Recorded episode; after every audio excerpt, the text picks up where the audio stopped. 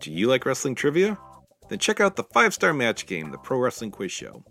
I'm Joe Gagney, and every episode, I grill three contestants with five rounds of power packed wrestling trivia. We have over 30 evergreen episodes in the archives covering WWE, AEW, Japan, Mexico, and much, much, much, much more. Play along at home and check it out today. This podcast is a member of the Voices of Wrestling podcasting network. Visit voicesofwrestling.com to hear the rest of our great podcasts, as well as show reviews, columns, opinions, and updates across the world of wrestling.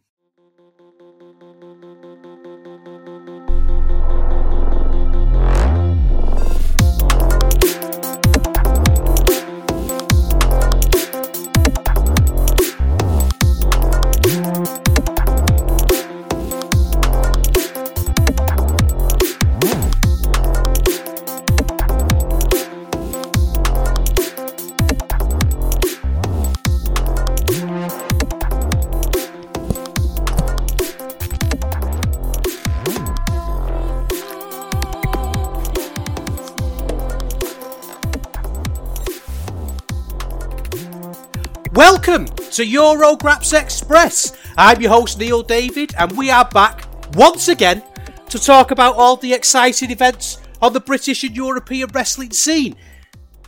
I mean, where else could we start this episode with the absolute massive news? And I'm, I'm super, super excited about this. The AEW are coming to the UK. Not only are they coming to the UK, because we kind of expected that, didn't we? It's been, it's been on the cards for forever, really. Tony Khan's talked about it before. We knew it was going to happen eventually. But they're playing Wembley. For the first time in my entire life, I can say with earnest, without rolling my eyes, without people think I'm taking the mick or laughing at them, that I am off to Wembley. And I hope, I hope you are as well. I know uh, quite a few people are. I've had a few DMs, and it'd be absolutely fantastic to meet some of you down there. Obviously, uh, I know there's going to be a hundred thousand wrestling maniacs there, AEW freaks. So you know how many people I'll be able to actually meet, I don't know. But if you're going down, please drop me a DM because it'd be good to have a little bit of a meet up down there. I'm already arranging a ton of things with a ton of different people. So, I mean that that's the thing about this, isn't it? The amazing thing. I never leave the house. I don't want to meet people. I don't answer the phone. I'm one of those people that the phone goes off and my wife will shout down from upstairs, Who was that on the phone? And I'll just say, I have no idea. I chose not to answer it. It could be anyone. Someone could be dead and we wouldn't know because I, I refuse to speak to people. But this is, has somehow burned this sort of social desire sort of flame inside me. Um, that I'm, I'm ready to I'm ready to speak to people and meet people. So thank you, Tony Khan. It was a pretty crazy night last Wednesday because I, I knew there was going to be an announcement, and obviously we didn't know what it was. Um, but the way Tony Khan was talking about it, I think, you know, the way you learn to talk Meltzer and you learn to sort of understand how p- certain critics speak and what, what they really mean. Um, Tony Khan talks about massive announcements all the time. He's a promoter. It's his, it's his job to, to hype up things that are going to happen. But there was just something about the way he was talking that made me think, oh, this is going to be a special one. This is going to be something that I don't want to to to miss out on. And I was off work anyway, so I stayed up till three o'clock in the morning watching it. And when the announcement happened, I just instantly went on to booking a hotel. You know, there was absolutely no doubt for me that I was going to go. And I had that awful frustration of, you know, I had a hotel room in the Ibis right on the Wembley complex. It's a 10 minute walk away from the arena and it was 79 quid. And by the time I'd entered my credit card details, it was 250 quid. So I'm doing that thing when you book a hotel on Google and you know it gives you the map and it gives you all the prices and I'm, I'm trying to find cheap ones and all and I've ended up finding one uh, a Premier Inn that's an hour's walk away or a 10 minute Uber. Um, but as you probably worked out by now, me and big sporting events are like, you know, it's like me going to the gym. It just doesn't happen, does it? So I'm sort of wondering whether I've made the right choice and whether they might it might be better to stay outside London and do a bit of a park and ride.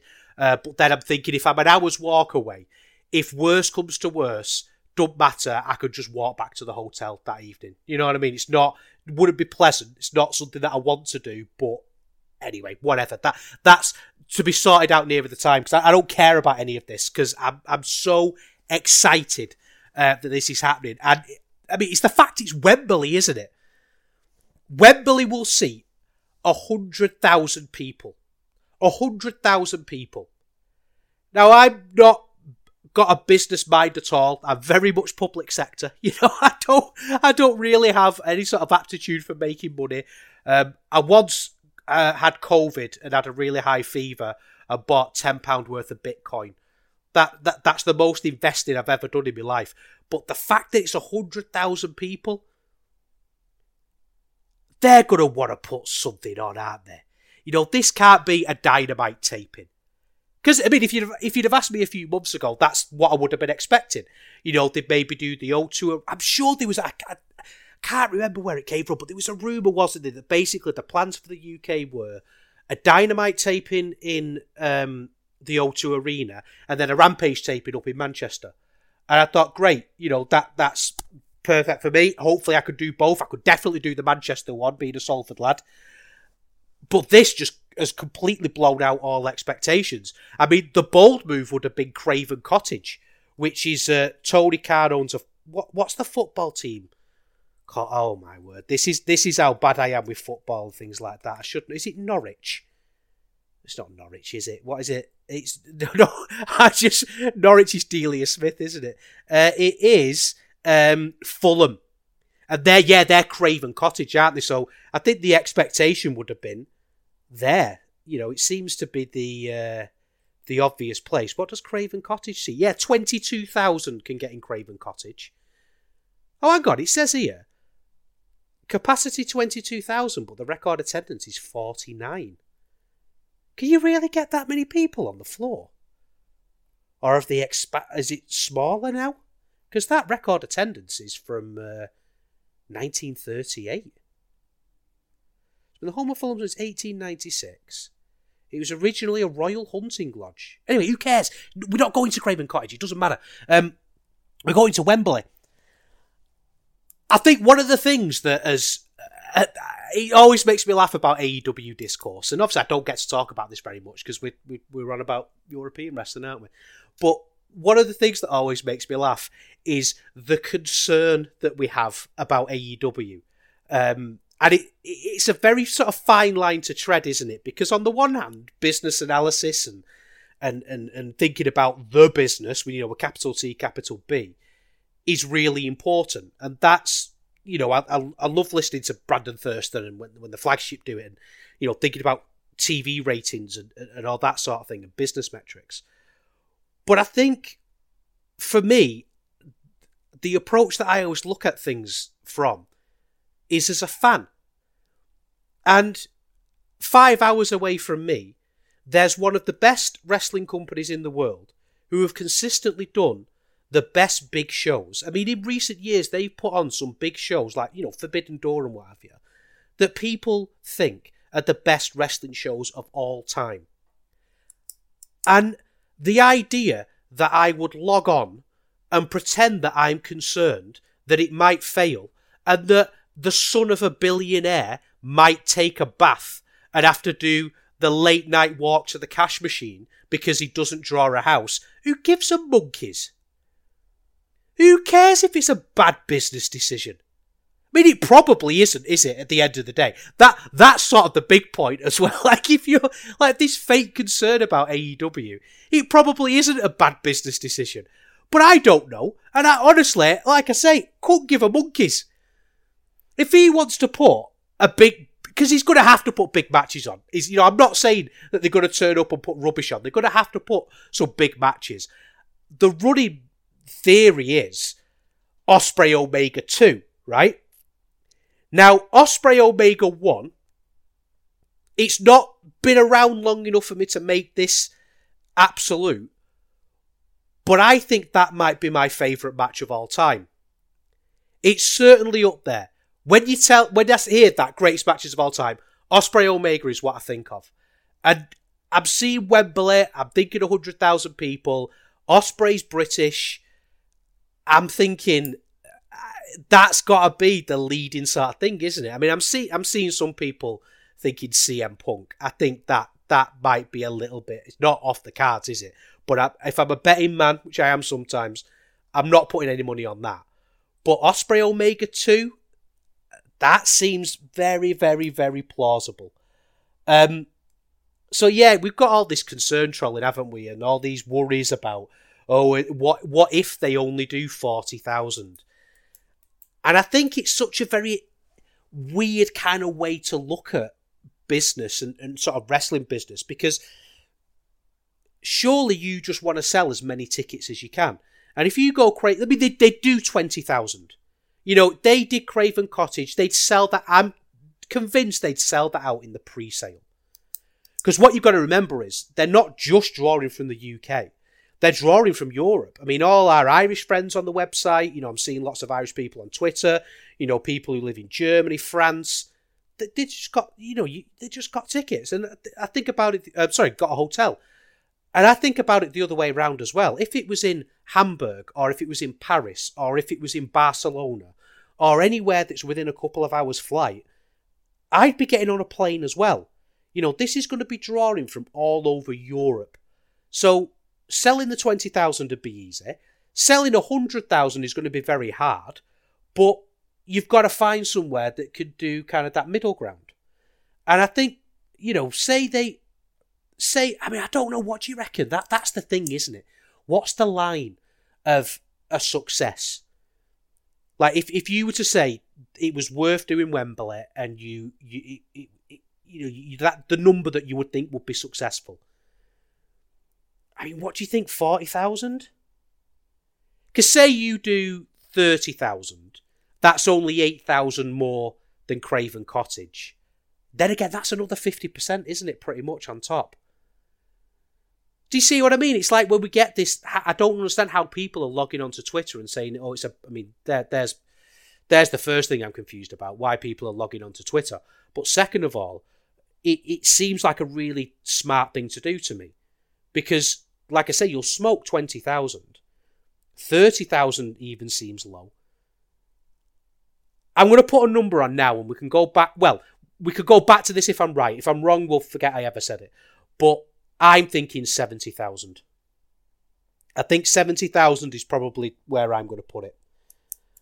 Um, I think a lot of the concern just comes from this sort of weird comparison to WWE, doesn't it? And this kind of fetishization of the of the sort of the, the, the business side of things that, that, that people have because what WWE have got and they always have had and probably always will have is the fact that they're the business leaders.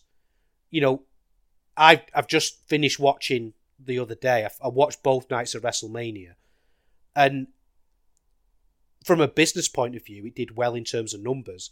But from a creative point of view and from a future planning point of view, it was terrible, wasn't it? I mean, night one was excellent. I loved it. But then night two with the Cody Rhodes stuff, it, it was it was it was pants. There's there's no reasoning for for for Roman winning again, is there? From a from a, if you want to have like long term stars and long term consistency. Do you know? I wish I'd never watched it. I've started talking about it now, and I can feel myself. My analysis of WWE, I could ne- I mean, I could never do a WWE podcast. I mean, my analysis of it, and I just, it's just so detached from anything that wrestling is and should be, in my opinion. That if the only thing you've got is that they've been sold to UFC people for billions of dollars. If you take any sort of pride in that, you you have any, oh yeah, I support the good brand because Dana White has, or whoever it is at Endeavor has just paid whatever billion pounds. I, that to me is a completely alien point of view. I mean, I remember watching that main event, that Cody against Roman, and I thought the match was good. Actually, I thought it was fine. Like, I mean, the Obviously, any analysis of it is completely ruined by the ending. But I'm watching it, I'm enjoying it. Like everybody else, absolutely convinced that Cody's going over. You know, we had all the run-ins, we had all the stuff that you kind of you kind of get from sports entertainment, but I'm not necessarily against sports entertainment if it's done well. I can be entertained by sports entertainment. And I'm watching it, I'm enjoying it. And Solo Sikoa does his throat punch. Cody takes the spear. One, two, three. Roman stood on the on the Titantron with his two belts aloft, and Paul Heyman's there, and the crowd are booing. we you know, we don't like Roman Reigns. He's he's a he's a cheat and he's a fraud and and all that business. And I'm watching it, and in my head, I was so convinced that Cody was going over that I thought, wow, they're doing a dusty finish. I thought they're doing a dusty finish, and there's been all this thing in the build up, hasn't there, about the whole reason why Cody Rhodes went back was to do the thing that his dad, the great Dusty Rhodes, was never able to do. He was able to win every belt in the territories. He was able to win everything, have every big achievement. He was one of the greatest of all time. But one of the things that he was never able to do was headline WrestleMania and win the big one. And what a lovely tribute it would have been to have done a dusty finish. And it would have been the only good dusty finish in the history of professional wrestling. And then Kevin Hart came on and did some VT and it, it finished. And I, I just laughed. Because that's what that company do. And the idea that we've got to constantly compare AEW to WWE when they behave like that is just bonkers. It's it's almost like you enjoy two different things. You know, it's almost like getting annoyed that the Super Mario Brothers movie isn't any good, or getting annoyed that um, the Transformers movies don't come across like Werner Herzog movies. It's just it, it, that's in one camp, and everything everything else that we like is in another camp and you just think, oh, okay, well, what are we getting so worried about? And actually, from a business point of view, Meltzer came on Twitter and said that Wembley costs four hundred thousand dollars. He said to book, and you know the the pounds in the toilet. So we'll just we'll be really generous here and just say four hundred thousand pound, just for the for the sake of ease. Because later on, it's been all around Reddit today that somebody has emailed Live Nation uh, who are sort of connect. I think they own Ticketmaster or they're connected to Ticketmaster somehow.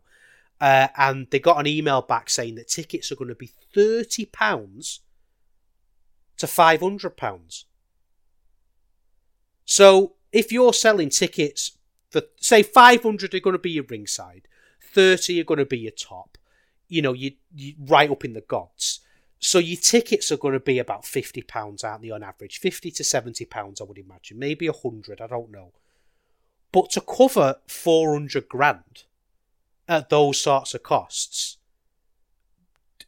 that's not unreasonable, is it? You know what I mean? It's not. It's it doesn't seem like a, a, crazy thing to do.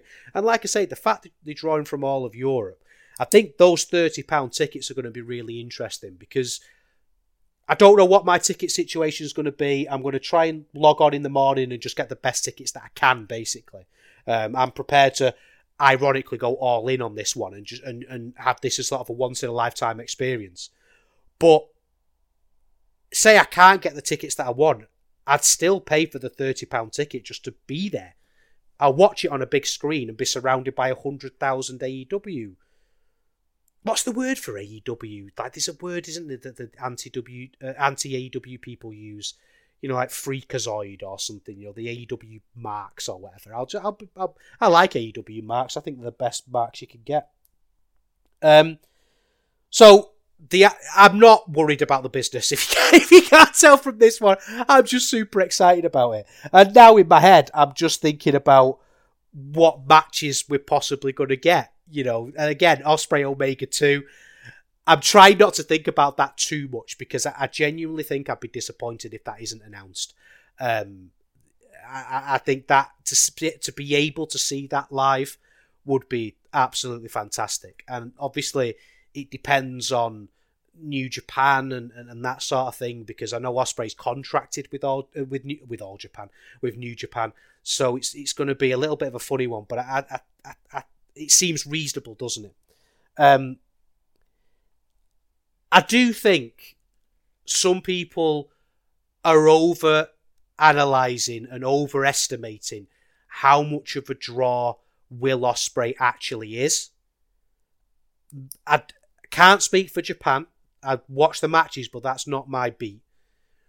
But from watching him in Britain a lot, and I've been watching Will Ospreay since the Lucha Britannia days. Like I've, I've, I've I know Will Ospreay intimately to in a in, in a well in a wrestling sense. You know what I mean?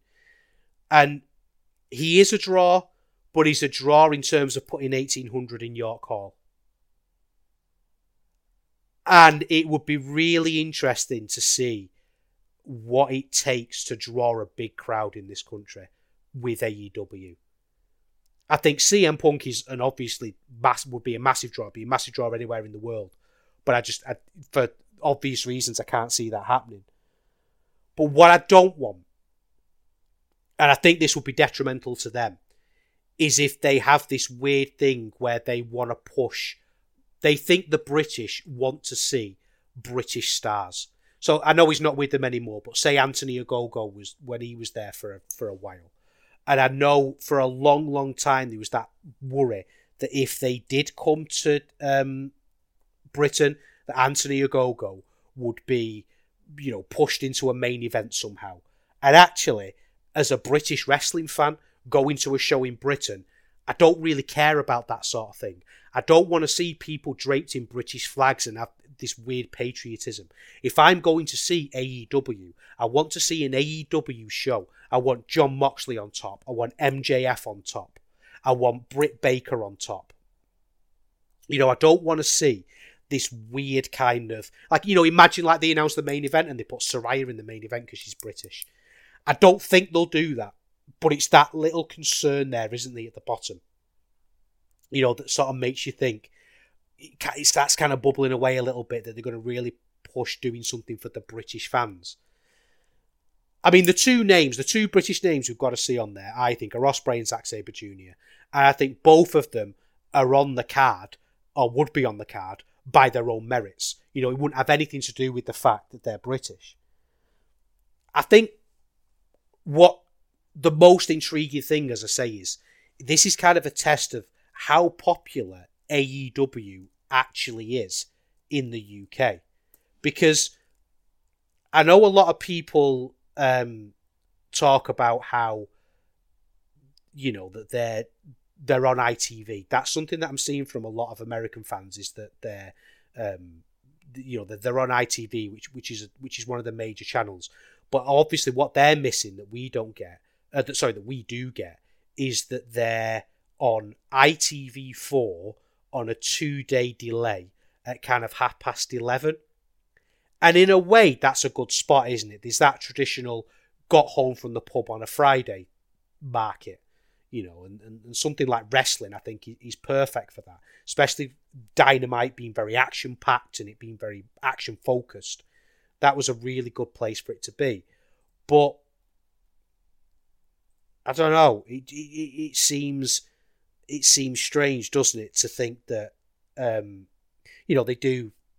I mean, I'm looking here at backbodydrop.com, looking because um, Ian Hamilton posts the ratings, which is excellent. I mean, they're doing like 150,000 viewers. You know, reg- they do 100,000 plus regularly. You know, if they get below 100,000 this year, it's it's a blip. You know, there's been uh, just before Christmas 191,000. 120,000. I mean, this week's did 155,000, and they've increased by 50,000 this week. Um, probably, for, which again, you know, look at that big jump. Um, April the 3rd, doing 106,000. April the 10th, 155 when they announced the Wembley show. So it it's really interesting, isn't it? It's really really interesting. Uh, to I mean th- that the the fact that it's on a delay, uh, the fact that it's you know on a ITV4, which is traditionally the home of like um, Real Housewives of wherever. Is there's there's clearly a lot of interest in this, isn't it? Um, and but it, there's always that but ITV4, but two day tape delay. So yeah, it's doing great numbers, but in a weak position. So to see what it would do, I just think is absolutely fascinating. And like I say, the hell or high water, I'm going to be there. Um, I, I think this is a really, really exciting thing, and this is going to be something for better or worse that we're going to be talking about for a long time. Um, I just love people who come to Britain and do something bold. And I think that's why I will always respect the BritWres legends, the authors of pain. Because, yes, Wrestling Entertainment Series never happened, but we're a Wrestling Entertainment Series podcast, and we will always hold that promotion dear to our hearts. So I think Tony should do the right thing and book the BritWres legends, authors of pain, in a prominent position. Not in some sort of scramble. Give them the semi main, you know. They deserve it after what they've done for this scene. But yeah, that's AEW. Incredibly excited. And as um, if you're going, get in the Voices of Wrestling Discord. There's a, um, Eurograps Express room. Uh, we'll start chatting about it in there. Get in there. Um, tell me what your plans are. Tell me where you're staying when you're getting down there. Um, at the minute, I might have been a bit silly because I've only booked a hotel room for the night of the show. And I'm thinking I might try and find somewhere else in London for maybe the Friday and the Saturday. Because it would be really cool if this becomes a bit of a WrestleMania weekend. I, I would be blown away if other promotions don't start booking shows that weekend. I haven't seen anything yet. Um, but it'd be fantastic if, if they could, and we could maybe do some sort of live episode. You know, get some people together in a hotel. You know, you, you could all come back to my hotel room and we'll, we'll record we'll uh, record an episode, all eight hundred of you. Um, but I don't know. I, I I think this is just a really exciting, and I'm excited to see what happens around it. Um, Ian, talking of Ian Hamilton, he made the brilliant joke, and I wish I'd thought of this. He said Gideon Grey's spring break. I, I, I, I, that was such a great joke. I should have thought of it myself, and I hope something like that happens because it'd be absolutely brilliant. Um, anyway, let's get on to some wrestling. We've got quite a lot of RevPro to catch up on.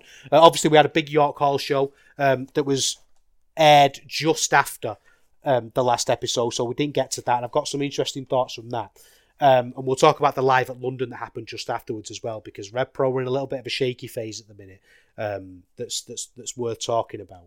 Uh, but before we do that, I just want to very very quickly touch on a great match I saw in WXW.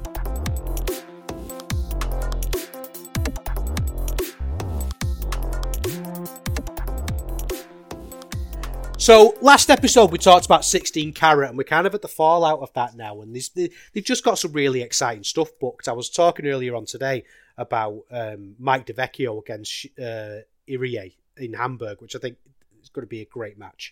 Um, but something that stood out to me on the recent show on the We Love Wrestling 46 is that Axel Tischer and Peter Tihanyi are doing a best of five series. And I'm so, so into both of these wrestlers at the minute. I think Peter Tihanyi is getting a lot of roses thrown at him at the minute. And I, I think they're mostly warranted. I'm sort of on the fence a little bit about going all in on him because I do think that there's.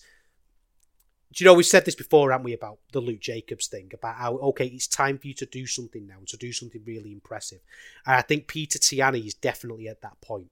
You know, it's time for him to really have some great matches. He always has very good matches and very exciting matches. And he's he's got a lot of star power, a lot of charisma. He's works great, but we're ready for him to take that next level now.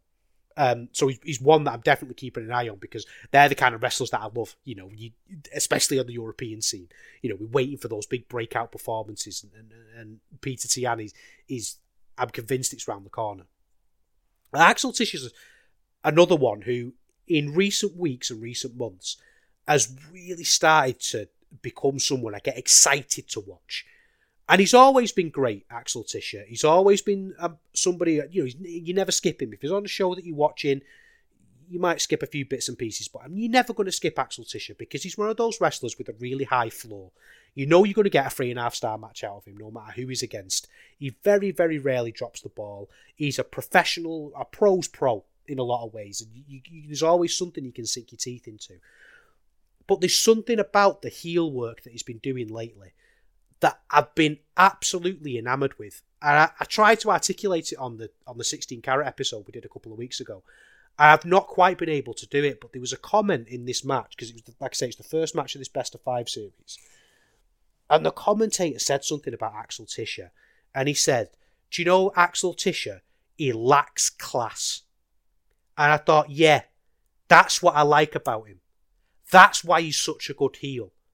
Not because he's overtly cheating, not because he's doing dastardly evil mecha- sort of maniacal laughs every two seconds, because he's just not very classy, and he's a bit of a rogue, and he's an annoying little weasel who just has an annoying smirk on his face, who, who's really arrogant, and that is the perfect heel to me. Like that, just picking up on little personality traits that when you meet people in life who have them, just wind you up and you don't want to see them succeed.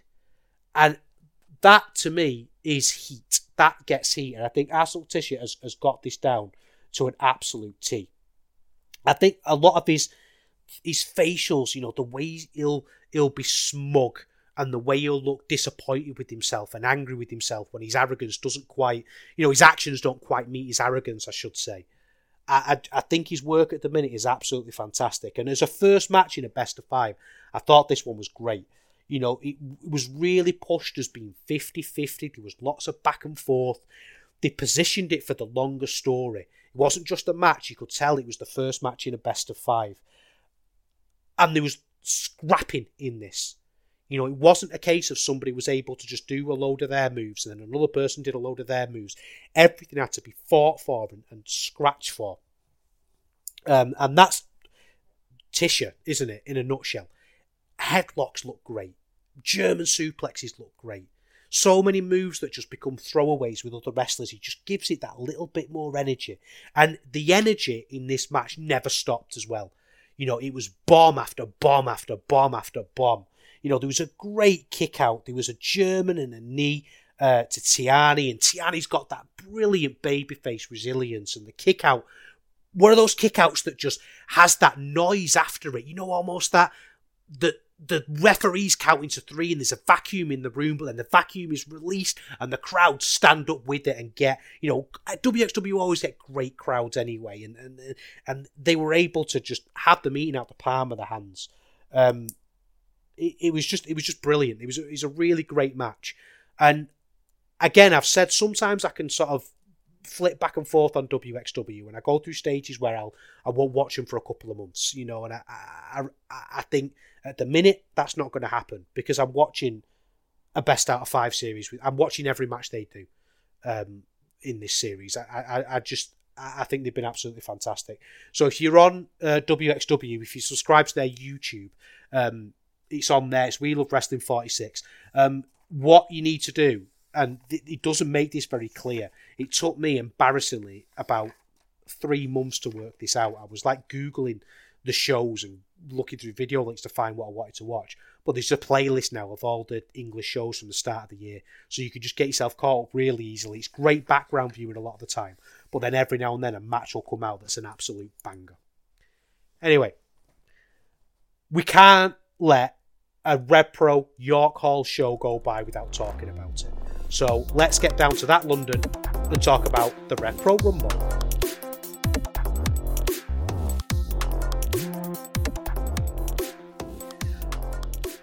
Obviously, the big thing to talk about on this show is the Rumble itself. Um, but the undercard was really good. Um, there was lots of really interesting stuff on it. Starting off with Akira versus Dan Moloney.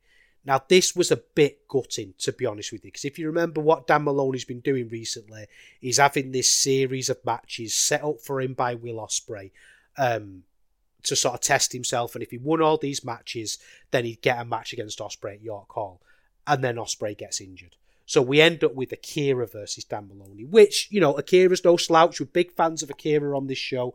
Uh, I think he's a great wrestler but he's not Will Ospreay, is he? And I don't think that's a criticism. I don't think he would even take it as a criticism because how many wrestlers are Will Ospreay?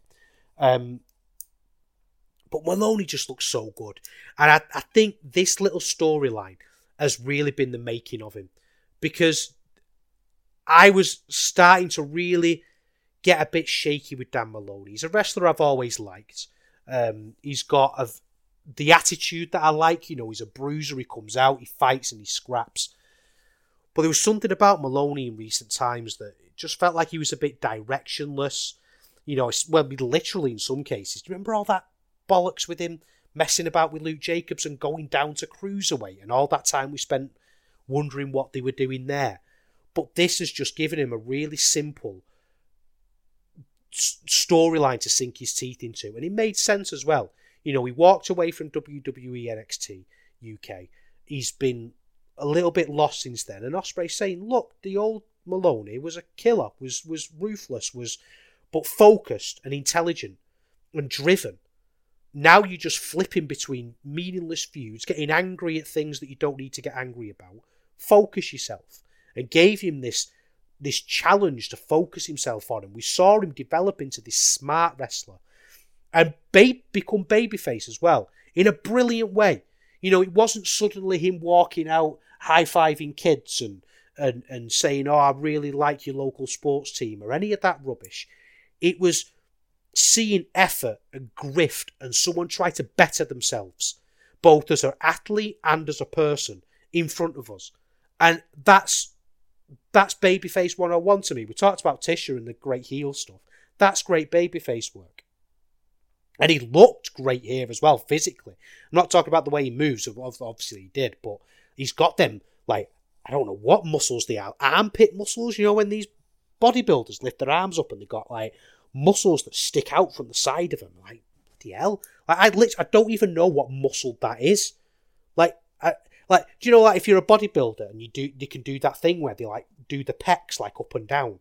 Like, where you, you get muscles that normal people don't even have just it's like he's, he's jacked. He looks absolutely terrifying. Um, I'm a big, big fan of the big match opener. You know, not have. I think openers have either got to be balls to the wall action, or you've got to have something really interesting to sink your teeth into, and, and that's what they did. Um, straight away from the start of this, there was big Germans, big, huge moves from Moloney. He was got, he was had that brutality down to a T that ruthlessness down to a T, that relentless work that he does so brilliantly was on display. And Akira, we talked about this in the uh, 16 carat review, but Akira has just become so good at slowing the pace down and to use a cliche, being a ring general. You know, being able to to work a story and to and to control action in a way that makes things ultimately more satisfying. And he was fantastic at that here. Um, little moments in this that I just absolutely adored. You know, Dan Moloney give Akira, he, he did the snapmare and pinned, or attempted to pin, Akira whilst looking Ospreay dead in the eye.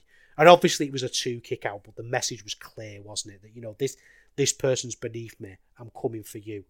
You know, just that focus and that drive that Moloney can express so well. And again, loads of little moments in this where Akira go up to the top rope, he'd do a drop kick to the back of Moloney's head, but Moloney would then use that momentum to carry him to the ropes and then hit a spear at the back. And it, I, I think that's what I like about Moloney. And obviously, I don't know where ideas like that come from, but it seems to happen a lot in Moloney's matches. So I'm giving him the credit. You know, just just little interesting ways of thinking about things and keeping you as a viewer on your feet. You never quite know what's going to happen next with him. And I, I, I, Moloney is, is again saying about Tisha before that he's a match you're never going to skip, no matter who he's against. And Moloney's just got that same thing for me. Um, he was great. Um, there was a brilliant moment where Akira spat in his face, and Moloney just went sick on him. Just and I missed dominance. You know, I, I, you don't get that a lot in RevPro, where someone is just dominant. And you know, Akira wasn't squashed here by any stretch of the imagination, but it was Moloney's match and he won this, and I'm sure you've seen on Twitter by now that at the end, Ospreay gave him the United Empire um, armband that they all wear, and now Moloney's in the United Empire. So it was kind of like a, a coronation, I suppose. It was a it was a you pass the test, you're in the club, and in a way, I think that's better than him losing to. I don't think he would have beaten Ospreay, or maybe he would. You never know. Ospreay will probably take the pin to he'd probably do the job for me. But I think it's better that he's beaten Akira and brought been brought into the United Empire than Ospreay beating him and being brought into the United Empire. I just think from an opti- optics and a, a momentum point of view, it's better. He's going into the faction with just a little bit more juice, you know. Hey, I wonder if this means he'll get some New Japan bookings. That'd be really interesting. Or if they're going to do it as purely him being over here. I don't know. Um, it'd be interesting to see how he fits into a New Japan. I assume they'd use him as a cruiserweight uh, initially, as a junior, because um, he's Jack, but he's not huge, is he? He's kind of at that in between stage in, when you get into those sorts of companies. Um, so we'd have to see. Um, but yeah, I liked it. And what, do you know what else I really liked about this as well? Is a little bit of tension at the end with Akira because he took off Akira's armband, Ospreay, and he was kind of patting Akira on the back. And he was like, "Yeah, never mind, mate, never mind," and then gave it. There was just a look in Akira's face, and I like that in factions. And I, I think that was, do you know, when I started watching Japanese wrestling, that was. I mean, we're talking twenty years ago or whatever it was now, but that was one of the things that I started to appreciate first is the way factions work.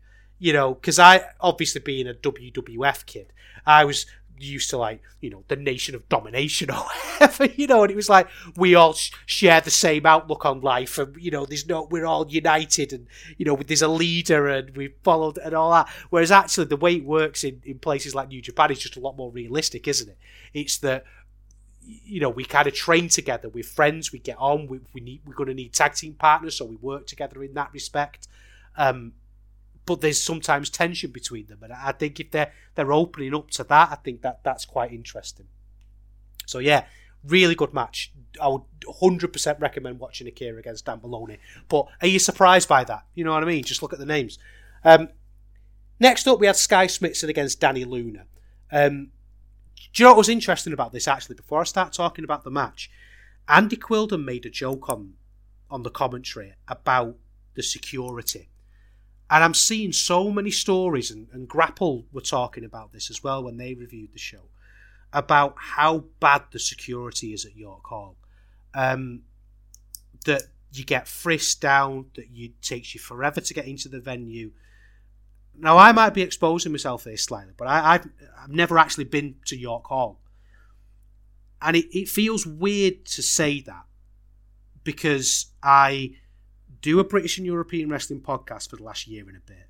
I've been reviewing RevPro for about five or six years now for Voices of Wrestling. I I go to as many of the shows as I can, and I've never considered going to York Hall because I've always heard what the security are like because I, I think I've said before that I've got spina bifida and I'm disabled and I have to carry medical equipment with me. And it's not if you meet me at a show, I, am walking around. You'd never know. You know, you'd, you'd, never you'd never guess. I don't think. But I walk a bit funny. But apart from that, you'd never know. But I've had it before, like going into nightclubs and stuff in my uni days, and you'd get patted down by a bouncer, and they find the equipment and you'd have to have what's this and uh, the amount of times I've been led into a back room like being gripped by bouncers and pushed in somewhere because they assume I've got drugs on me or something like that and the the idea of going through that I just it, I just don't want to put myself in that position and by all accounts it sounds like that would happen at York Hall in the hobby it's not easy being a fan of ripping packs or repacks. We hype ourselves up thinking ah, maybe I can pull a Ken Griffey Jr. rookie card, but with zero transparency on available cards and hit rates, it's all just a shot in the dark. Until now. Introducing slab packs from arenaclub.com, the only repack that provides real value, a complete view of all possible cards, and clear hit rates for each one. Now, when I buy slab packs at Arena Club, it finally feels like I know what I'm getting. I was able to open an Arena Club slab pack, and and I'll be honest, it was a lot better than what you normally do. Say you go to a card show and there's a random innocuous brown bag of cards, and yeah, you can open it and look, it's going to be junk. You're you, you know what I mean? Like you know what you're probably going to get in those. Maybe you find that fun, and sometimes I do. Sometimes I like just opening up cards and saying, "Ah, hey, look at some random cards, or whatever." But if you're really in this game to to find value and find particular cards it sucks to have to buy these mystery packs, and it ends up being you know almost nothing, you know, nothing of value. Not with Arena Club. You can display, again, of all available cards, hit rates, grading. So you know that when you're opening up the slab pack, you are going to get something valuable. You are getting something good. And Arena Club, in addition to having those great slab packs we just talked about, is also a marketplace for card collecting, buying, trading, selling, displaying, all that sort of stuff. But those Arena Club slab packs, man, they are revolutionizing the repack game with transparency. After your pulls are revealed, they'll immediately be placed in your vault for safekeeping or trading and selling, and you can have them officially graded by Arena Club as well. So again, uh, setting these things off, it's going to be officially graded by Arena Club, and the Arena Club grading process is accurate, fast, and transparent with full grade rationale provided and explanation of how your card was scored. So whether you're buying, selling, trading, or displaying Arena Club is the card collecting platform that you have to check out. So right now, I've got a special offer here for Voices of Wrestling Network listeners. You can get 10% off of your first purchase by going to arenaclub.com slash VOWnet. Again, that's arenaclub.com slash VOWnet. Now, that's a crazy offer. That's 10% off a $400 slab pack. $40 off right there. 10% off your first purchase. No matter what that purchase is, 10% off. Again, that's arenaclub.com slash VOWnet, arenaclub.com slash VOWnet for 10% off your first purchase on Arena Club. And we thank them for sponsoring the Voice of Wrestling Podcast Network.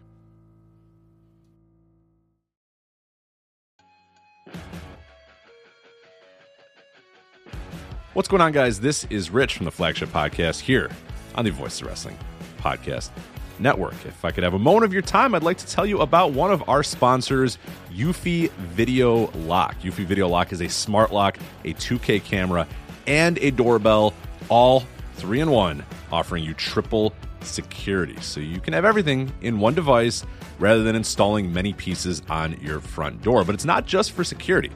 Eufy Video Lock is also for convenience. No more concerns about losing keys, and you can assign passwords to your family members and see them coming back home via the integrated cameras. Some other great features we love about the Eufy Video Lock is it is easy to install and set up with just a Phillips screwdriver, no drilling required.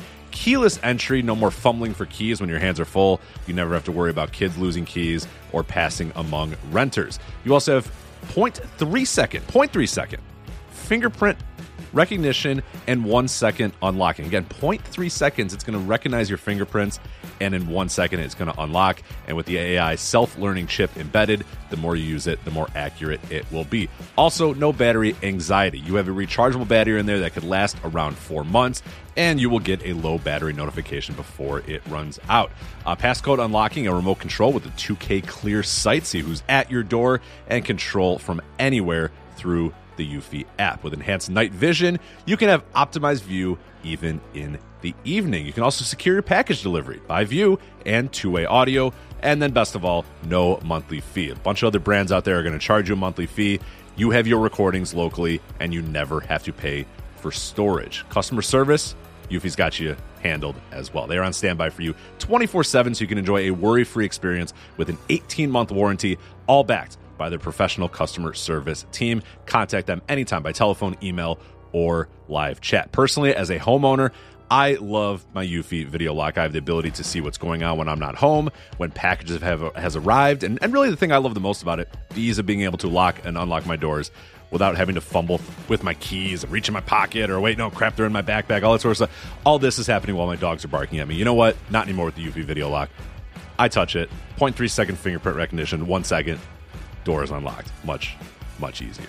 So if you want to jump on board with Eufy Video Lock, search Eufy Video Lock. That is E U F Y Video Lock. Again, that's Eufy Video Lock. E U F Y Video Lock.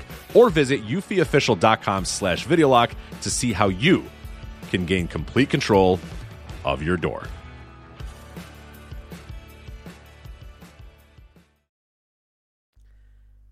And it's in a way I'm in sort of two minds because Andy's made a few comments about it on commentary. They've been a bit tongue in cheek and been a bit joking. But I'm hoping what that means is is that he's I'm not offended by the fact he's joking about it by the way. I'm not saying that. But what I'm hoping is is that there's a little bit about him that has thought, okay, well maybe this needs to change. Because I know they're in a funny position because you kind of have to use York Hall, don't you? you know, apparently in London. Obviously, I, I'm not on the London scene, but it's like in Manchester. If you if you want to do two thousand people, you've probably got the Ritz or the Victoria Warehouse. It's going to or maybe Bowlers. You know, those kind of venues are few and far between. So I don't know if he's kind of stuck in York Hall and he's got to use it. But either way, it sounds like the security need sorting out because it was an absolute miserable experience. Um, and people talk about the bar as well. That you basically just can't get a drink. Um, I mean, that, that's I think the security thing is more important, but also for your enjoyment as a fan, can't even get a drink. It would be a bit, you know, like for example, for part of my medical equipment, I have to have water with me. Some of it's activated by water. So if they take my water off me and then I've got to queue for an hour at a bar to get another bottle of water and miss a match, you know what I mean? Just uh, again, I'm, I'm not talking from first hand experience here. This is just through talking to people and obviously knowing a lot of people who go to those shows.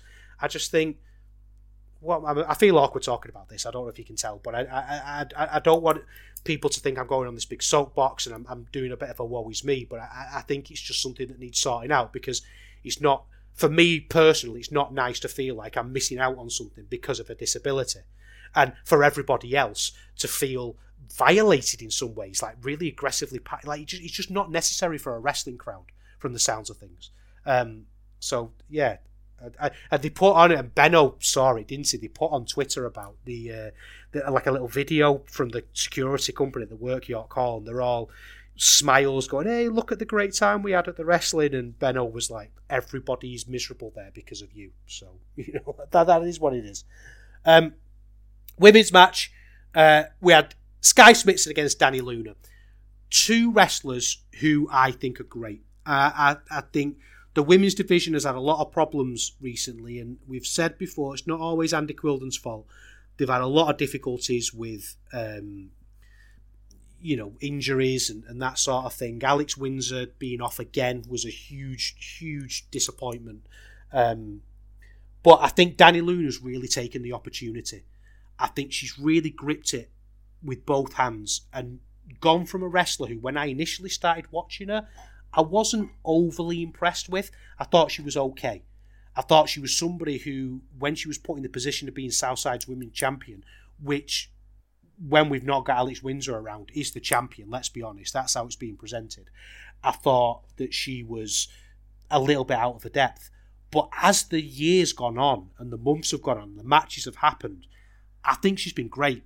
And Skye Smitson's just utterly terrifying. You know, the and she, she was always great in ring, Skye Smitson, but a little bit flat, I suppose, when it came to um, kind of charisma.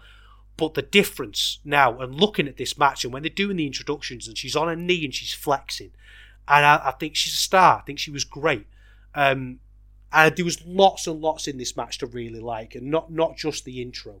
Um, it just started off a little bit slow, um, you know. But Smitson was doing things like she was on the corner for a rope break, and then when Dani Luna moved away, she boot her in the face, you know. And there was big bombs. Luna was really smashing the big bombs for a lot of this match, and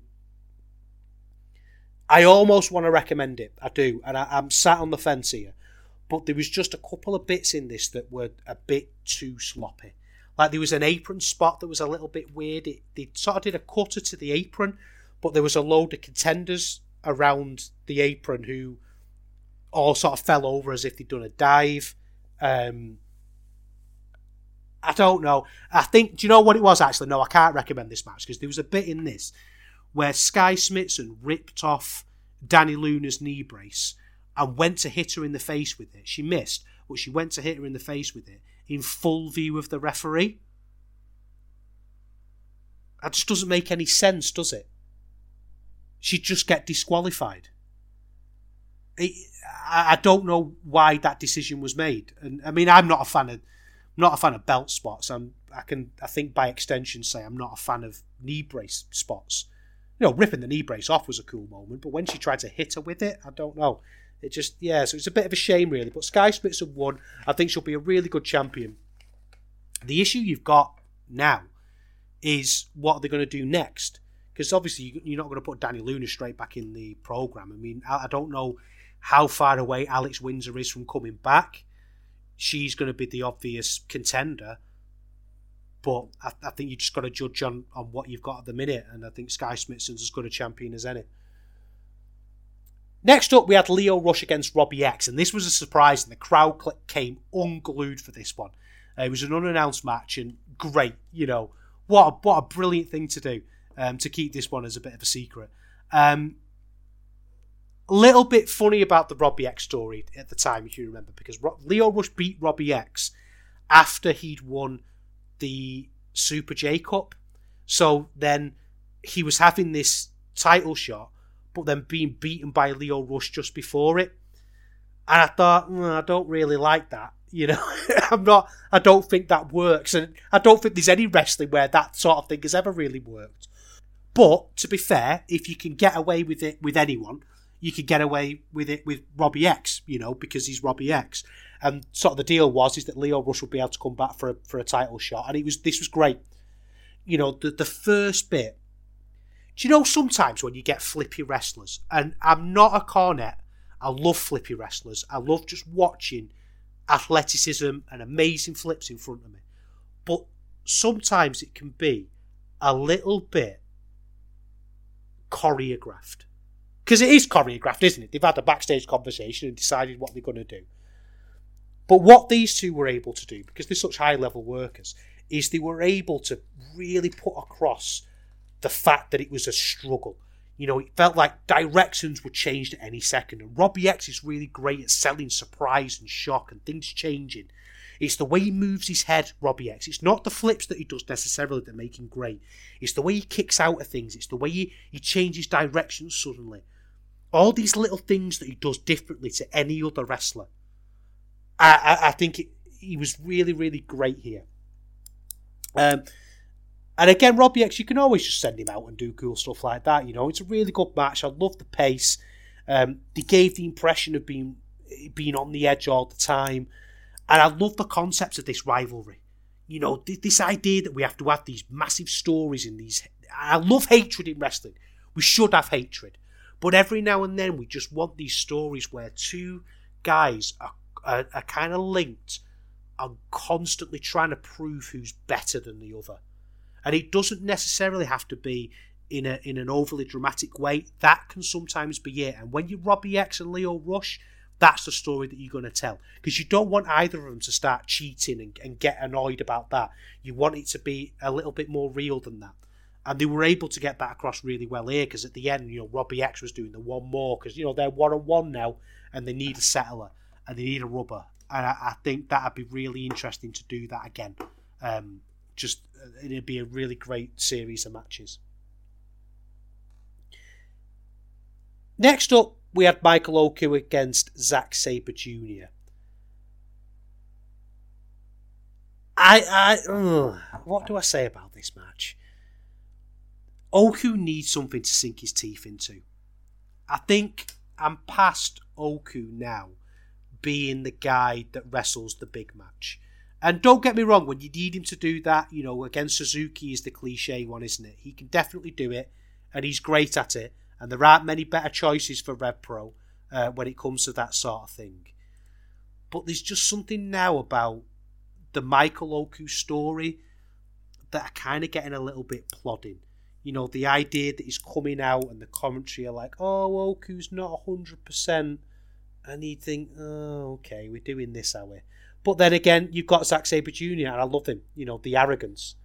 Um, he was great that Oku wrestled with the hope spots, um, and Oku really came with the brutality in this, and, and that's not something that you often see from Michael Oku. He, he gets very very brutal, and I think Zack Sabre Jr. is selling.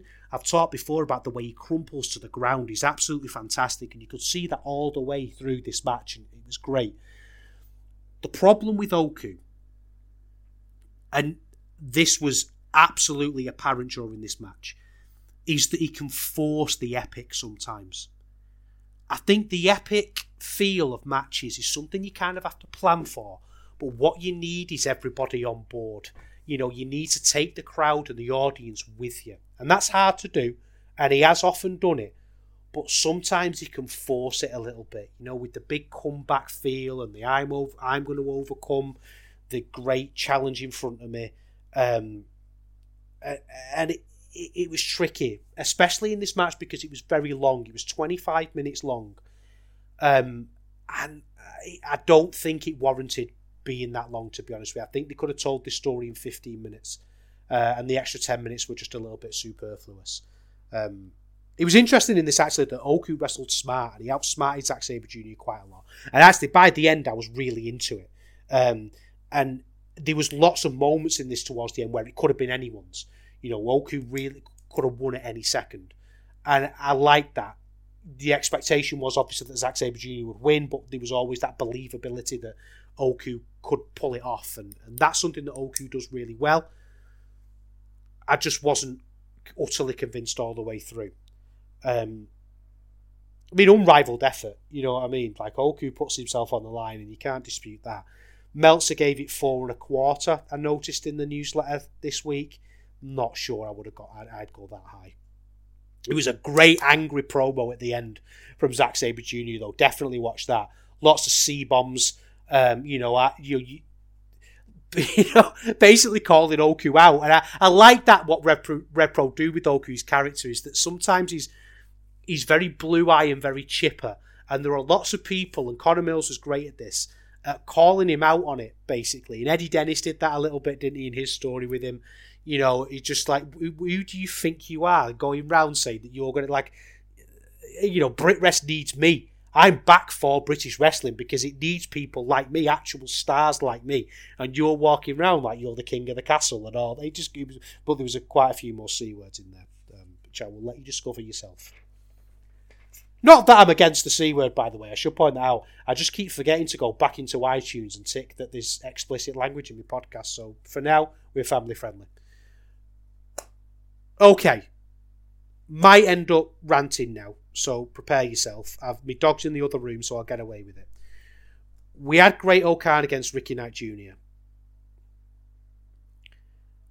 I think Ricky Knight Jr. is pretty much done to me now. I think I'm out I think I'm selling my stock. And that's not a criticism of his talent. That's not an implication of how good or bad I think he is. I just, I, I think they've dropped the ball with him. I really do. I'm wondering what the plan was all along now, because obviously the reason why we've got O-Khan against Ricky Knight Jr. here is because Ricky Knight Jr. was injured. So his uncle Zak Knight defended the title against O-Khan for him and lost. But this match, if you're thinking this is going to be sort of that, you know, settler, that we're going to get Ricky Knight Jr. back and we're going to get the championship match that we should have had, and it's going to be the time to find out who's really the champion. If you go into this match thinking that, you're going to be mistaken. Because this match stank. This match was awful. This match is one of the worst Rev Pro matches of the year. And I was angry watching this match. And I don't often say that in a match that features Gideon Grey. Because I love Gideon Grey. But a spade's a spade. This is your belt. This is your championship. This is the thing that you're putting at the top of your promotion. And you're starting your matches by having the challenger just double teamed by the heel and his manager in front of the referee. And the referee's just stood there waving his arms in the air saying, What's going on here? Right from the start of this match, you completely removed any notion of storytelling because you told me that nothing means anything now in this match, that the referee has no control, that it's all no holds barred, that anything goes, that there's no rules, there's no structure. Then the bell rings, And there was some really good work. RKJ was dodging out the way. He was toe pace to Gideon Grey when you didn't expect it. But this story was supposed to be about the comeuppance. And Gideon Grey was all over this. And there was so many little moments that just didn't have any thought in it. Like Ricky Knight Jr. just got a table out and set it up. And I know he took an amazing bump through the table. It looks absolutely horrendous the bump he took through that table. But what was the point? I felt nothing because you completely removed any emotion from the story with your stupid shenanigans. Like we've said before about, for some reason, they've got to just decide to go through the heel book, you know, heel playbook 101. And we had to go through all those in this match. The bit that made me flip my lid Gideon Grey was interfering all the way through this and ruining this match, to be honest with you. I'm sorry, Gideon, I think you're brilliant, but you ruined this match.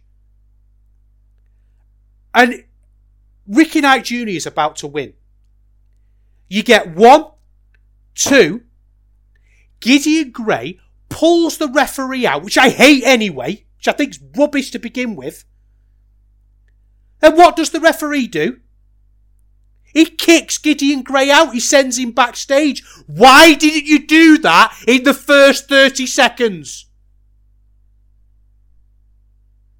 If that was available to you, and if that was an option, why didn't you do that in the first 30 seconds? We were robbed of a great match here because Great-O-Khan's brilliant and Ricky Knight Jr. is brilliant. We just had to get Andy and his old, do you know that gif when people are flicking money out their hands? Imagine that, but with booking. And Andy's just got to sit there and book, book, book, book, book. Book the living daylight. Just don't let wrestlers wrestle. Honest to God. And then Rampage Brown came in. NXT UK's own Rampage Brown. And we had another run in. And I like Rampage Brown. I always have. I always, I've always liked Rampage Brown. Despite the fact he went to NXT UK, which obviously we're not going to forgive him for straight away, but he's someone good to have back on the roster. Oh my word, another running.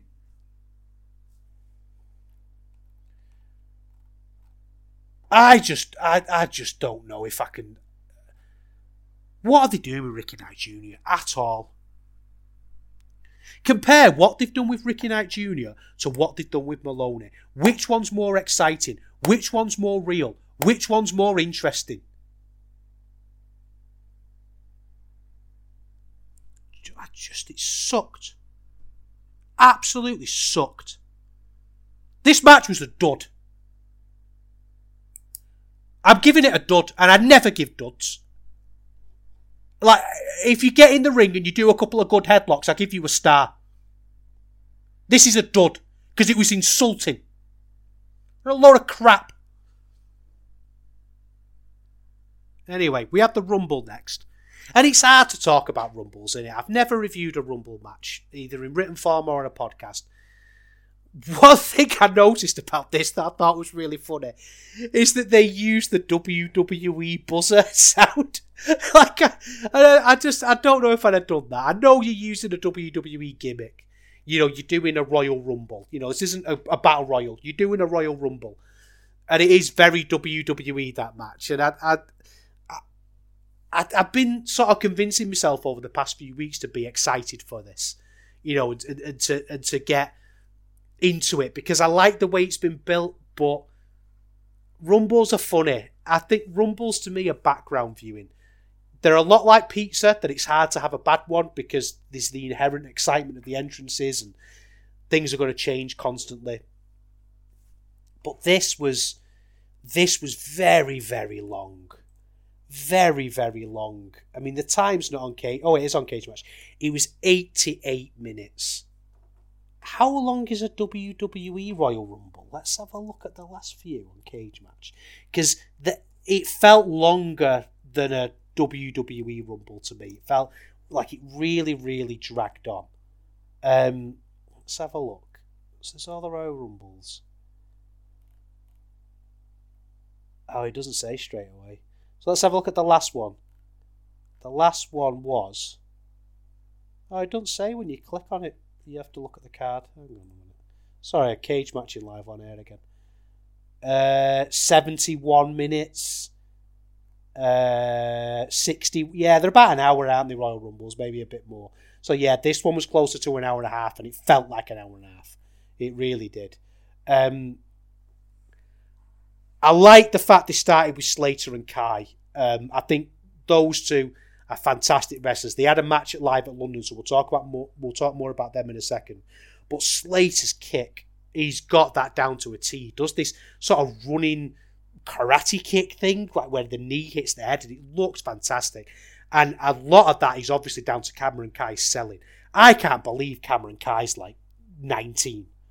You know, he's young. He's properly young. And he wrestles better than half of the people on the scene. He, he wrestles with intelligence. And the fact that the two of them are both young and hungry and they, they wrestle to that, I think it's great. Um, Gideon Grey was good in this. Uh, you know, we had a really good spot with Slater and Khai. There was lots of really good spots with him where he was he was like kicking people out. Uh, he was like throwing people overboard, uh, overboard. He was throwing people over the top rope, but they were hanging on. But he thought he was just eliminating loads of people in a row, and there was lots of little comedy spots there that I thought was really good. Um, Trent Seven came out, and the crowd went absolutely mental, and I have no idea why? To watch him flip his tile around and have a boring match? Who gives a monkeys? He was he was dominant and his work was functional, I guess, but you know whatever. Um, there was a Slater Kid interaction in this; it was great. Um, Akira and JJ Gale was great, and Gale eliminated Akira as well. So Akira had a bad, um, he had a bit of a bad time of it, I suppose. But I thought he was he was great with this. He, he was he was he was uh, JJ Gale, I should say. I, I, I think he, we're really getting onto some big things with him that I thought was really interesting. Um, Eddie Dennis came out, and do you remember they did this Eddie, Eddie Dennis thing about how um, if he loses this, he's going to retire from wrestling? Oh yeah, it's like that. That's a thing, isn't it? And he came out, like, oh yeah, I completely forgot about that. Um, oh, as well, JJ Gale eliminated Zack Sabre Jr., which I thought was great. And I think the be- I thought Jordan Breaks was in this, and he was fantastic. He was absolutely brilliant. And I, I, Jordan Breaks is a guy we've been following a lot in Progress Wrestling. RevPro was starting to book him. Um, and he's not quite there, Jordan Breaks. He's still very much a prospect. Um, there's like some character stuff that needs work and that sort of thing, but he's got something. And they had this lovely moment with him and Zack Sabre Jr. where Zack Sabre was giving him advice on how to lock in a hold better. And then he grabbed someone else and, and, and showed him how to do it like live right in front of him. And then they wrestled each other a little bit as well. And I thought that was really good. Um, and the fact that Zack Sabre Jr. was eliminated by JJ Gale as well further adds to my point before. There was a really weird thing in this with Sunshine Machine. And I don't know what they're doing with Sunshine Machine at the minute. So basically, TK Cooper was eliminated. Uh, and he was sort of being eliminated as Chuck Mambo's music came on. But then Chuck Mambo didn't quite get to the ring on time to save him. So then the Greedy Souls eliminated Chuck Mambo as well. I don't really know what they're doing with Sunshine Machine at the minute. It feels like they're always there and they're always in prominent spots, but we're always writing them off for a while. And I've been a big advocate on this show of writing Sunshine Machine off for a while. I think that they're great, obviously. Like, I'm not slagging them off. I think they're fantastic. But I think we do need something a little bit more fresh at the minute, something a little bit more interesting. Oku came out and he was injured. And the commentary kept saying, oh, he's injured. Oh, he's going to struggle. He's not going to get through this. And straight away I thought, well, Oku's winning, isn't he? He just flagged it for me, you know, just, just showed it up. Um, there was some really good stuff between Oku and Mills, to be fair. You know, they got that great rivalry. But then the ending of this was so weird because Eddie Dennis trained Oku and Connor Mills. And there was a bit where Connor Mills could have eliminated Eddie Dennis. Oh, sorry, Oku was going to eliminate Eddie Dennis, and he didn't know whether he should do it or not because he'd be eliminating his trainer, someone he's got a lot of affection for. And Connor Mills had the same opportunity earlier on, and he chose not to take it. And there was this weird reality to Connor Mills that he isn't just this cookie cutter heel. And, but then when Oku had his crisis of conscience, Mills just eliminated Eddie Dennis. And again, it feels like that classic Rev Pro booking of doing something that on the surface of it seems like a great idea. But as soon as you start to pick out, and as soon as you start to think about it, it just falls apart and crumbles. And then we had to put up with Oku's shocked face, like he was doing his GCSE drama production at the end. It, it was just so weird. I, I just I, I, thought it was such a weird ending. And I think by this point we're like 70 minutes in. We've still got five or six people left, and I'm thinking, can we just end this bloody rumble? There was no energy to huge chunks of this, especially towards the end no energy at all. Um, and I, I, felt a lot of those 88 minutes. I felt a lot of them. Um, paired with the nonsensical booking. Oku wins. I don't really know why. Like, do we really need Oku to win the Rumble? You know, you can put RevPro, you can put Oku in anything. You can let him do anything with anyone, and we'll get into it. But just the idea of him being back at the top again, and, and you know, wouldn't it have been better for Luke Jacobs to have won it? Do you know what I mean? Wouldn't it have been maybe even let JJ Gale win it? That might be a, a push too far too soon. But why Oku win there? I don't know. Anyway, it's a shame really that the the back end of the card didn't deliver because the first end of the card was really good. Um, but we've got to check the fallout. So let's see what happened just afterwards at Live in London 72.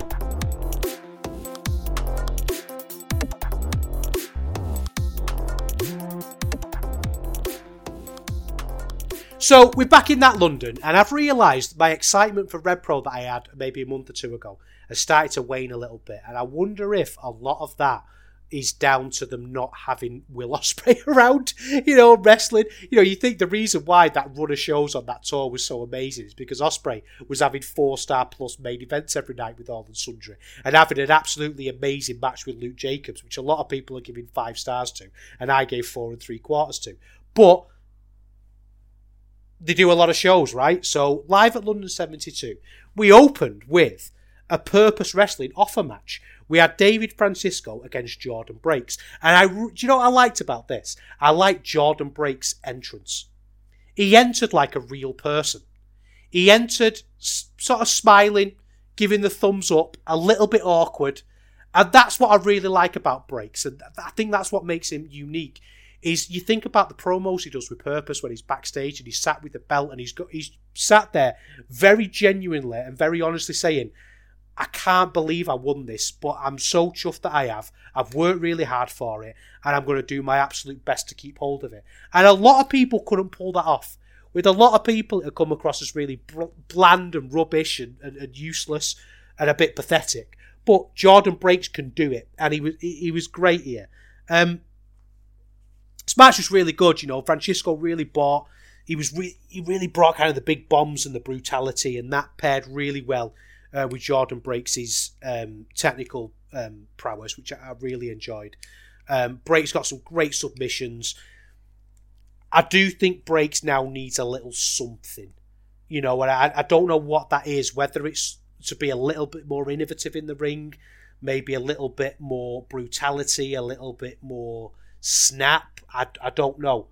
Um, I think he's at the point now where we're having to say, right, okay, what are we going to do next? Um, now he's being booked by Rev Pro. Um, I mean, he's and I believe he'll do it as well. I, I really do.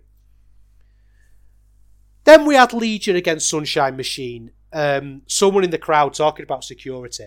To, uh, someone in the uh, crowd shouted at Gideon Grey, You're worse than York Hall security. Which I thought was an amazing line. This was probably as good as you'd expect. I think Lucian Phillips has really improved lately. He was somebody who uh, he was kind of the. He, he was never really supposed to be absolutely amazing, but I think he's got good, and he was great here with Sunshine Machine, who were always great. Really, there's just that question mark over them, isn't there? Like we were saying before with the Rumble, it's what are we doing with Sunshine Machine? You know, where are we are we going with them?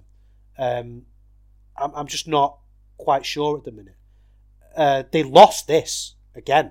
You know, they lost the match, so I, I, I don't really know what we're doing with them.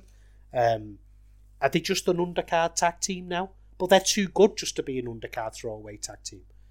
As much as I like the Lykos Gym nowadays, they kind of feel like that. You know, they're a tag team that you can just put in an opener off the second or third match and lose, and they don't really lose anything from losing. But I think Sunshine Machine do.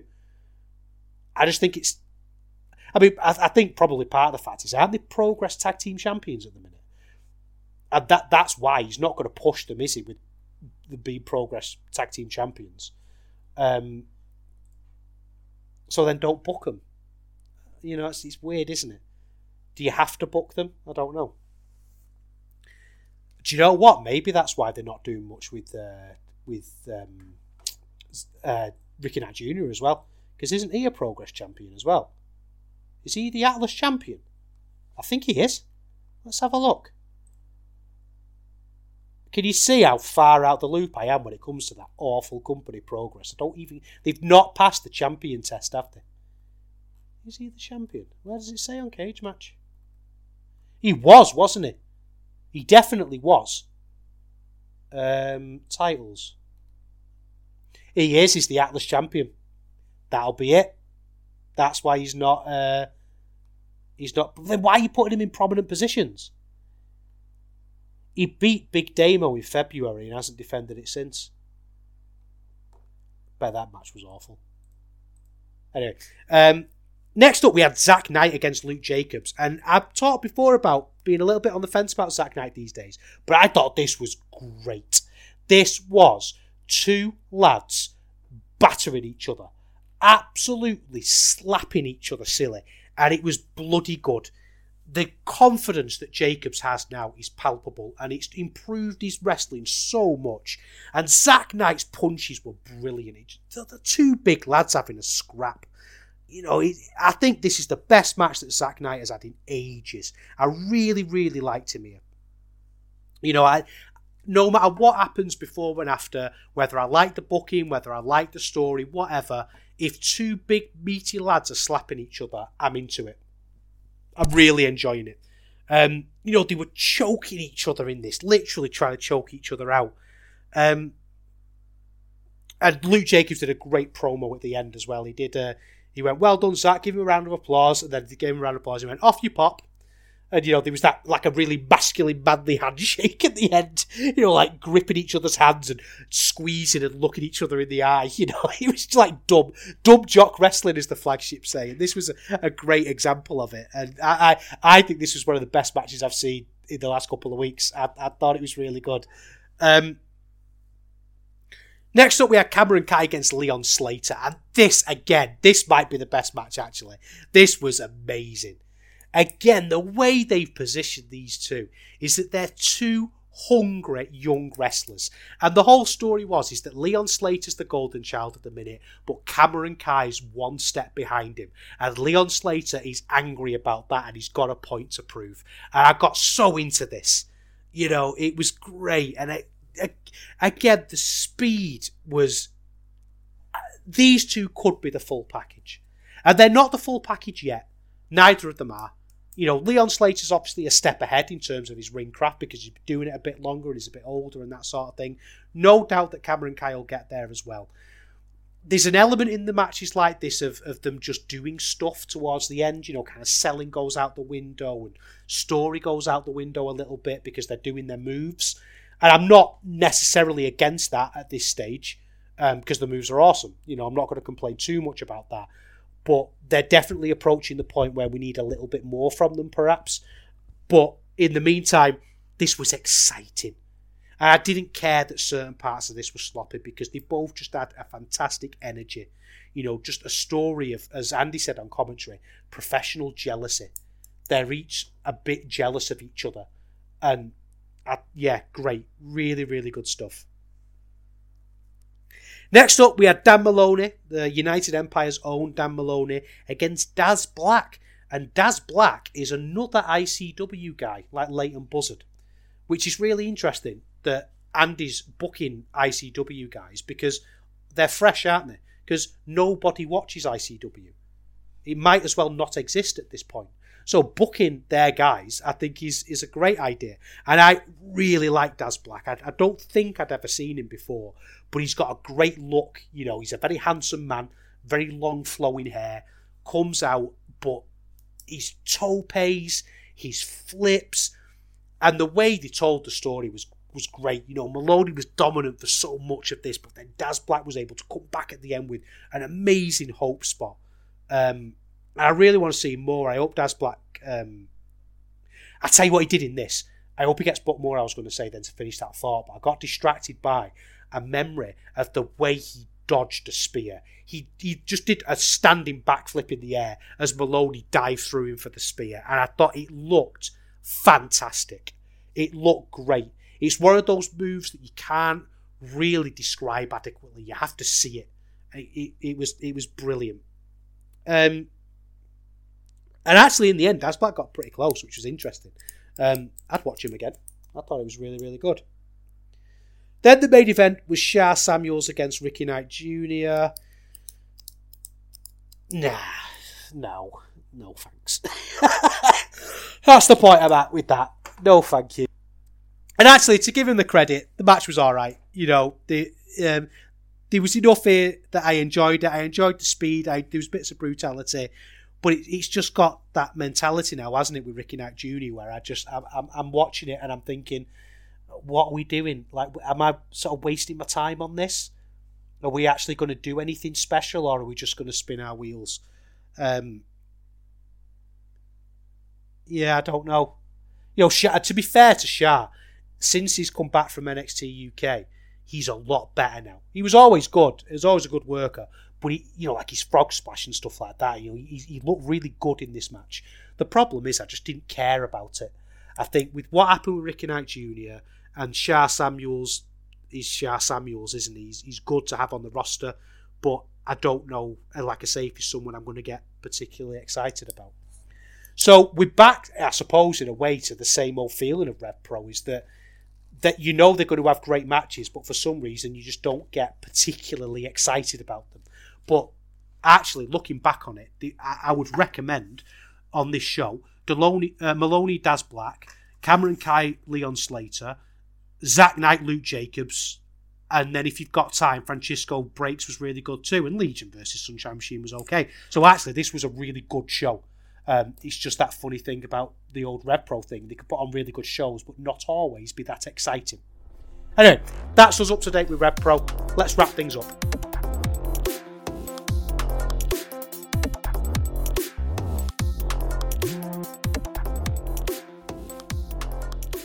All right, that's it for another fortnight. Thank you for joining us. Um, don't forget, get in the Voices of Wrestling Discord. There's a Eurograps Express channel especially if you go into uh, AEW in London. Let me know, and hopefully we can we can see each other down there. It'd be great to see some people.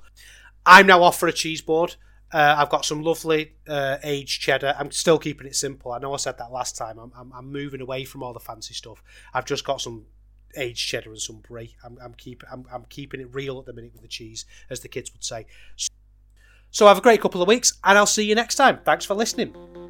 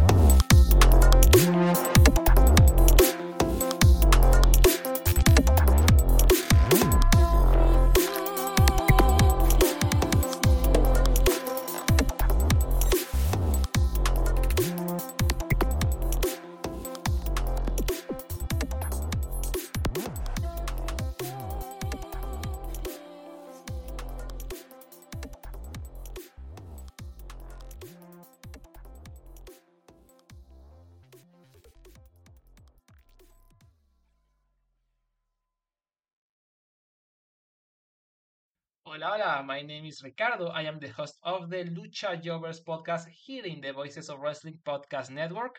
We are a Spanish speaking show dedicated to discussing and analyzing pro wrestling from all across the world.